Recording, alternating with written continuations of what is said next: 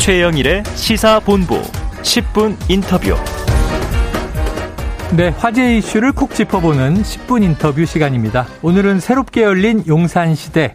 이 대통령의 출퇴근에 관심들이 많으셔서 여기에 집중해서 이야기를 나눠보는 시간을 마련했습니다. 교통 브레인 한 분 모셨는데요. 자, 유정훈 아주대 교통시스템공학과 교수님 스튜디오에 나와 계십니다. 교수님 안녕하세요. 네, 안녕하세요. 야, 이례적으로 공대 교수님이 나와 주셨습니다. 자, 교통 시스템 전문가시라고 하니까 네네. 그럼 저희 이제 일반인들도 골치 아프잖아요. 출퇴근길. 네. 좀 혼잡도를 피하는 교수님만의 비법 하나 풀어주신다면요. 근데 보통 이제 출퇴근길은 네. 매일 반복적으로 이제 가는 길이잖아요. 잘하는 길이죠. 그러다 보니까 이제 사실은 본인이 제일 잘합니다. 사실 네, 네. 출퇴근길은. 이제 근데 그 외에 조금 이제 좀 상황이 좀 변했을 때는 저도 내비 활용합니다. 아. 근데 대신에 이제 뭐 그 팀에 뭐 카카오, 네이버 한 세 개 정도 보고요. 아, 세 개의 내비. 네, 약간 정도 좀 이제 세 개 동시에 참조를 합니다. 아, 여러 개의 내비를 참조해서 네. 이거다 하고 이제 결정을 네네. 하시는군요. 요즘에는 뭐 실시간 교통 상황이 다 반영되니까. 아, 그렇습니다. 네. 뭐 빨간색으로 표시되고. 네네. 알겠습니다. 자, 전문가도 내비를 씁니다. 저도 내비를 씁니다. 자, 윤석열 대통령 취임한 이후에 이게 매일 서초동 사저에서 네네. 용산 집무실로 출퇴근하는 모습을 오늘로 이제 한 사흘째 마주하게 됐는데요. 자, 어제 첫 출근길, 그제는 취임식이었고 네. 13분이 소요됐다는 보도가 있었고요. 이동 시간만 따지면 8분, 오늘 출근 시간은 10분 이렇게 나오고 있는데 네. 교수님이 예상한 것과 좀 비슷합니까? 네, 대통령님의 그 출근 시간으로는 뭐 비슷한 왜냐하면 그 지금 서초동 이제 자택에서 한 7, 8km 정도 거리거든요. 7, 8km. 예, 그러면 이제 신호를 이제 우리가 통제를 하니까 음. 그러면 시속 한 60km 정도는 우리가 확보가 가능하거든요. 네네. 사실 시내부도로에서 그 이상은 좀 예, 어렵고요. 네, 그렇죠. 그럼 뭐 60km 따지면 그게 한, 그게 한 이제 그 1km 1분이니까 네네. 한 7, 8분, 8분 정도 뭐 적절하게 예, 예상대로 나온 것 같습니다. 대통령님의 어, 출근 시간은. 60km로 달려도 되나요? 보통 어, 50km잖아요. 아, 그, 그런데, 그, 그런데 이제 이거는 그, 그러니까 좀 특수한 상황이잖아요. 아. 그렇기 때문에 이제 신호를 저희가 통제하고. 이제 통제를 하고, 그 다음에 또 실제로 도로의 설계 속도는 이제 네. 50이 아니고요. 네. 한 8, 90km 달려도 사실은 네. 안전한 그런 도로 그렇죠. 설계가 되어 있습니다. 60이었는데 50으로 네네. 또 제한 속도가 낮아진 거죠. 맞습니다. 네네. 또 이제 스쿨존은 이제 30km로 아, 그렇죠. 낮아졌고. 네, 알겠습니다. 특수한 상황에서는 그 정도로 된다. 네. 자, 그럼 이제 교수님 예상과 크게 다르지 않고 네. 길이 쭉 뚫려 있다고 가정했을 때 7, 8km 거리니까 한 네. 10분 내에 걸린다. 맞습니다. 네. 자, 인수위에서는 대통령의 출근을 오전 7시로 예상했었는데 네. 어제는 8시 31분, 오늘은 9시 10분에 집무실에 도착을 했어요. 네. 자, 출근 시간 계획을 좀 이렇게 변칙적으로 세운다면 네. 일찍 가거나 늦게 가거나 그럼 혼잡을 막는데 좀 도움이 됩니까? 어, 이거는 이제 다른 관점인 것 같은데요. 네. 그 제가 뭐 이제 보안 뭐 경호 전문가는 아니지만 네. 일반 상식선에서 대통령님의 어떤 이제 통행 경로나 시간은 아마 굉장히 극비 아닌가요? 비밀이죠. 예, 그래서 비밀이죠. 당연히 어 출퇴근 경로나 시간을 변칙적 운영 하셔야 될 것 같고요. 아, 네. 이제 그렇기 때문에 이게 이제 교통 혼잡을 완화하기보다는 뭐 경호 차원에서 한 결정이다라고 저는 어 생각이 듭니다. 아, 네. 교통 혼잡을 피하기 위해서 대통령이 좀 일찍 출근해야 되는 거 아니냐, 오히려 좀 늦게 출근해야 되는 거 아니야? 아니 그게 아니라 네. 국정 수행을 해야 되니까 네네. 네. 경호 차원에서 고려할 필요가 있겠다. 그리고 또 이제 대통령의 스케줄이 워낙 바쁜데 매일 바, 바뀌니까요. 네. 알겠습니다. 자, 이 대통령이 출근 동안 교통 체증은 없었다. 그래서 이제 우려했던 것보다는 좀 안심이 돼 가는 것 같아요. 그런데 또 사진들은 차들이 이제 줄지어 서 있는 적체 현상이 음. 나오는 보도도 있고 또 30분 이상 교통 통제가 이루어졌다. 이런 이제 불만의 소리도 일부 있고 그러면은 이제 대통령의 출근 시간은 10분 내외라고 하더라도 네. 일반 시민들의 출근 지연 시간이 또 다를 수 있잖아요. 네네. 어느 정도로 예상하세요? 그 이제 저희가 내비를 보더라도 그 예상 시간이 있으면 음. 거기에 이제 이렇게 뭐 저희가 수학용어로 쓰자면 분산 좀 퍼지 그러니까 시간이 평균하고 네. 이게 좀 차이가 나는 경우가 많이 있습니다. 아, 왜냐하면 네네. 특히 이제 이런 시내부 도로 같은 경우에는 이제 그 교차로가 있기 때문에 네. 교차로하기 타임 잘 맞으면은 한 2분은 이제 우리가 아, 절약할 수 있거든요. 2, 3분은 네. 절약이 되죠. 그래서 특히 서울시 같은 경우에는 평균 뭐 10분이라 그렇다 하더라도 음. 뭐 조금 뭐 7, 8분 만에 가시는 분도 계시고 또한 뭐 15분 이렇게 좀 편차는 있습니다. 예, 근데 이제 지금 그 대통령님의 뭐 평균 이제 그 통행 그 시간이 한 8분 정도니까 네. 그, 그 구간에 한 두 군데 정도가 굉장히 핵심적인 그런 이제 정체 구간이거든요. 네. 반포대교 만성 정체 예, 구간. 네. 그리고 이제 뭐 어, 사평로 쪽 이제 중요한데 네네. 네. 거기에서 아마 이제 그 혹시 운이 좀 좋으신 시민분들 같은 경우에는 네. 어뭐 별로 안 막히네 한 뭐 1, 2분 더 걸렸네 하신 분들 계실 예. 거고요.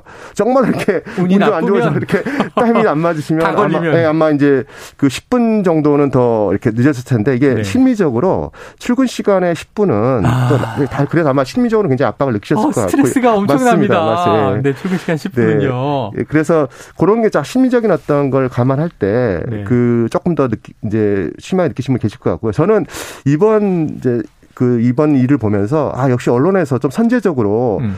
오랫동안 이 이제 출, 출근 문제를 다루셨잖아요. 그러니까 네 이게 아마 또 그 사전 교육도 된 것 같아요. 아. 그래서 시민분들이 또 처음 겪는 일이고 네. 또 이게 직접 이렇게 대통령님 차가 지나고 보면서 이렇게 또 신기하기도 하잖아요. 네네. 이제 그러면서 이게 조금 그 먼저 선제적으로 이렇게 좀 홍보도 하고 또 약간 경고도 주셔가지고 어. 좀 받아들이는 수용성이 좀 아, 높아졌다 네, 이렇게 생각을 합니다. 갑자기 겪는 게 아니라 네네네. 이런 우려가 있다, 우려가 된다. 그리고 오히려 우려했던 것보다는 좀 약하니까 맞습니다. 이 정도는 네. 또 수용할 수 있는 시민들의 여유도 생긴 것 같다. 네. 자, 지금 말씀하신 대로 이제 전면 통제라는 건 시작 전부터 끝점까지 그냥 딱 막아버리는 거고. 그렇죠. 네. 10분 동안. 네네. 근데 이제 지금 신호 통제니까 네. 지나가는 구간마다 지나가면 풀리고 가기 직전에 막고 그렇습니다. 이런 식으로 가면은 좀 수월한 거죠? 네, 그게 훨씬 이제 시민들 불편을 그 고려해서 한 조치라고 보이고요. 네. 어, 특히 이제 지금 뭐 주요 경로 서초 중앙로, 옥사평, 어 그다음에 뭐 사평 이런 데 또 이제 광로기 때문에 네. 또 한 1, 2차로가 이제 통제하면서도 어. 또 예, 남은 또 도로 용량이 있어서 이용할 수 있고 예, 네. 그런 이제 그 부분 통제로도 충분히 가능하다고 네네. 보입니다. 자, 네. 흐름을 딱 끊는 전면 통제가 아니라 네네. 그래도 흘러가게 하면서 이제 부분 신호 통제로 네, 흘러가면 그렇습니다. 훨씬 수월하다. 자, 대통령이 출퇴근하는 거리는 말씀하신 대로 서초동에서 용산 약 7km 내외지만 네. 자, 그럼 이게 사실은 이 우리가 출근길에 네. 올림픽 대로만 생각을 해도 네. 한 구간이 밀리면 여러 킬로가 계속 밀리잖아요. 그렇죠. 예. 그럼 이게 영향을 주는 범위가 생길 텐데 네네. 어느 지역까지 흐름 지연 영향을 받게 될까요? 네, 이제 그 보통 우리가 이걸 이제 충격파라고 하는데요. 네네. 갑자기 뭐 도로에서 사고가 났다라든지 아니면 한 차선을 뭐 막고 공사한다든지 이러면 이제 주변으로 충격이 이렇게 퍼지게 되는데 네네. 그 중요한 거는 그 규모와 시간입니다. 근데 네. 다행히 그 지금 한 8분 내외로 이제 그 어느 정도 통제가 이루어지는 예, 거기 예. 때문에 일단 이제 그 통제 시간이 짧아서 네. 퍼지는 영향이 이제 조금 그래도 좀 상당히 적고요. 그다음에 네. 또 하나는 앞서 말씀드린 바와 같이 이제 그 대통령이 이제 경로를 대충 추정해 보면 음. 핵심적인 구간이 이제 반포 대교라고 보이는데요. 예, 예. 예, 그리고 이제 뭐 신반포로 뭐 반포로인데 어 거기 가 이제 그 굉장히 국지적으로 사실은 좀 중장거리를 이동 이동하시는 분들은 올림픽대로라든지 음. 뭐 강변북로라든지 이를 이용을 하시기 때문에 아마 이제 그 지역적으로 그러니까 그 서초동 쪽에서 음. 이제 그 시내 사대문 쪽으로 이동하시는 주로 네. 어 반포대교 녹사평로를 이용하시는 분들이 조금 영향이 있을 것 같거든요. 네. 그래서 네. 다행히 이게 남북 축이어서 음. 그, 그 충격파의 범위는 그렇게 크지는 않겠다라고 보입니다. 아, 충격파의 범위가 그렇게 넓거나 크지는 않다. 네. 다행입니다. 그리고 뭐 또 한강 다리가 여러 개니까. 그렇습니다. 예. 아마 경호실 차원에서도 항상 반포대교만이 아니라 네. 반포대교가 사고가 날 수도 있고. 그렇죠. 예. 어우, 저는 한강 다리에서 사고 나면요. 네. 다리 건너는데 10분 이상 걸리니까 이게 참 답답한 일인데. 네. 그럼 뭐 동작대교를 이용한다든가. 뭐 심지어 한강대교도 사실은 한강대교, 가능하고, 예, 예, 예. 뭐 한남대교로 돌아간다든가. 그렇죠. 예, 그럼 또 우회로가 있겠습니다. 네. 자, 대통령과 아까 말씀하신 비슷한 예. 서초대로와 반포대교를 지나고 사평로 쪽으로 거치는 출퇴근길을 가지고 있는 시민이 있다. 네. 그럼 평소보다 어느 정도 서두르면 될까요? 뭐, 제 생각에는 이제 좀 넉넉 잡으시면 한 10분에서 15분 정도 음. 여기까지 하시면은 뭐 충분하다고 네네. 보시고요.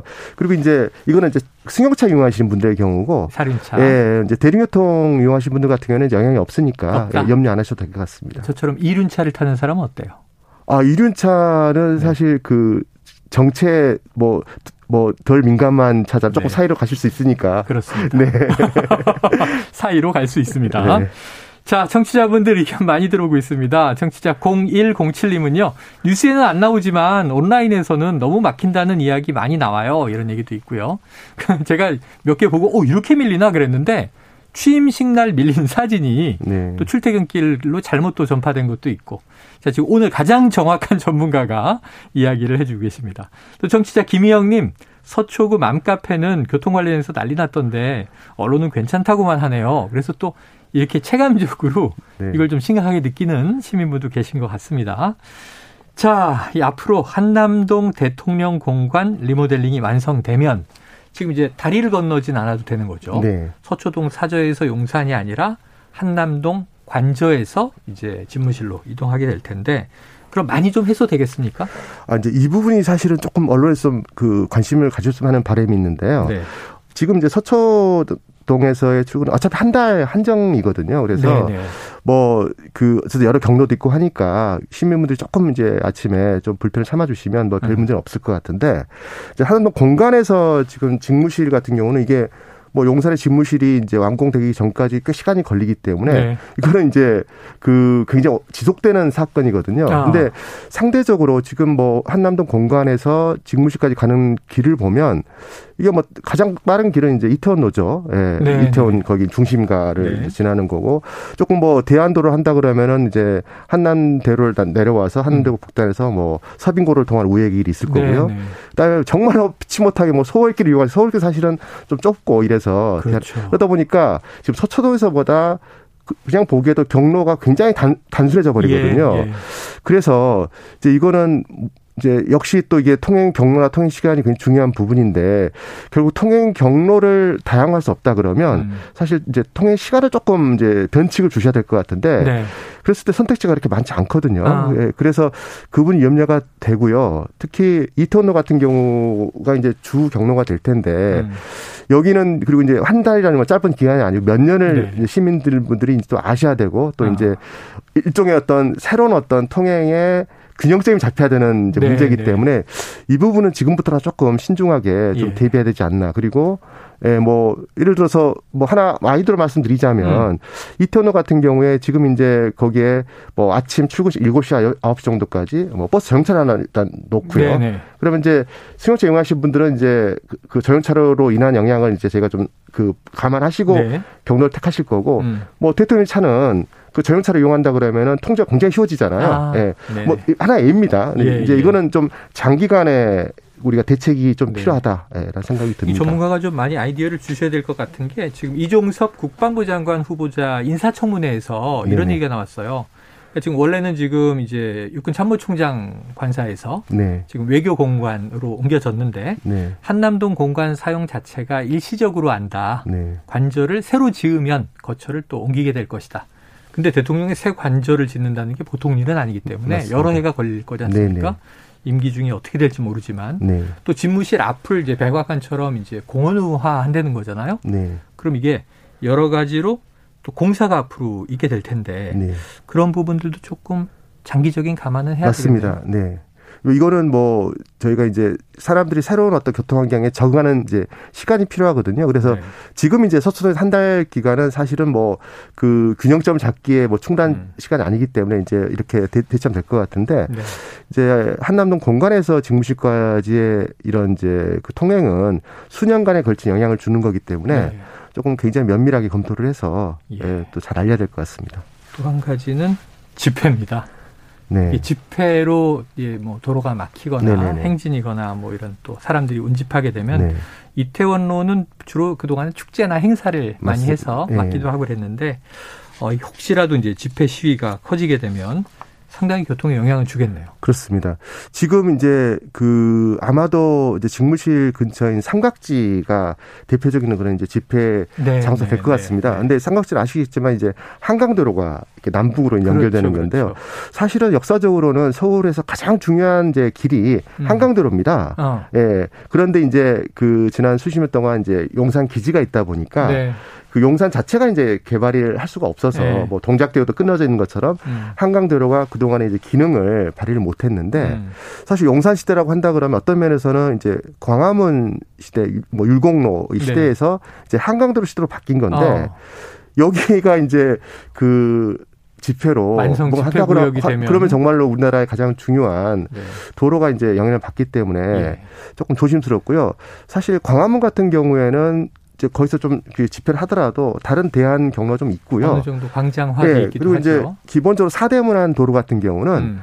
서울에서 이제 멀리 이렇게 통행하신 분들은 잘 피해 가시거든요. 네. 네, 네, 네. 근데 이제 한강도로 같은 경우는 이게 워낙 중요한 이제 남북의 축이다 보니까 네. 좀 중장거리를 이용하시는 분들도 이용하는 도로다 보니 네네. 저는 이거는 조금 그 모르겠어요. 저도 어제 기사에 무슨 이제 법원에서 네네네. 예, 이런 100m 예. 구역을 근데 이건 조금 이제 그 교통 측면에 중요한 축이기 때문에 네. 조금 다른 관점에서 좀 검토가 필요하지 않나. 대안이 네네. 필요해 보입니다. 한강대교 건너왔는데 서울역에 못 가서 네. 기차 놓치는 상황 벌어질 수 있겠어요. 자, 전문가의 컨설팅이 필요한 대목이네요. 자, 지금까지 유정훈 아주대 교통시스템학과 교수님과 함께했습니다. 고맙습니다. 네, 고맙습니다.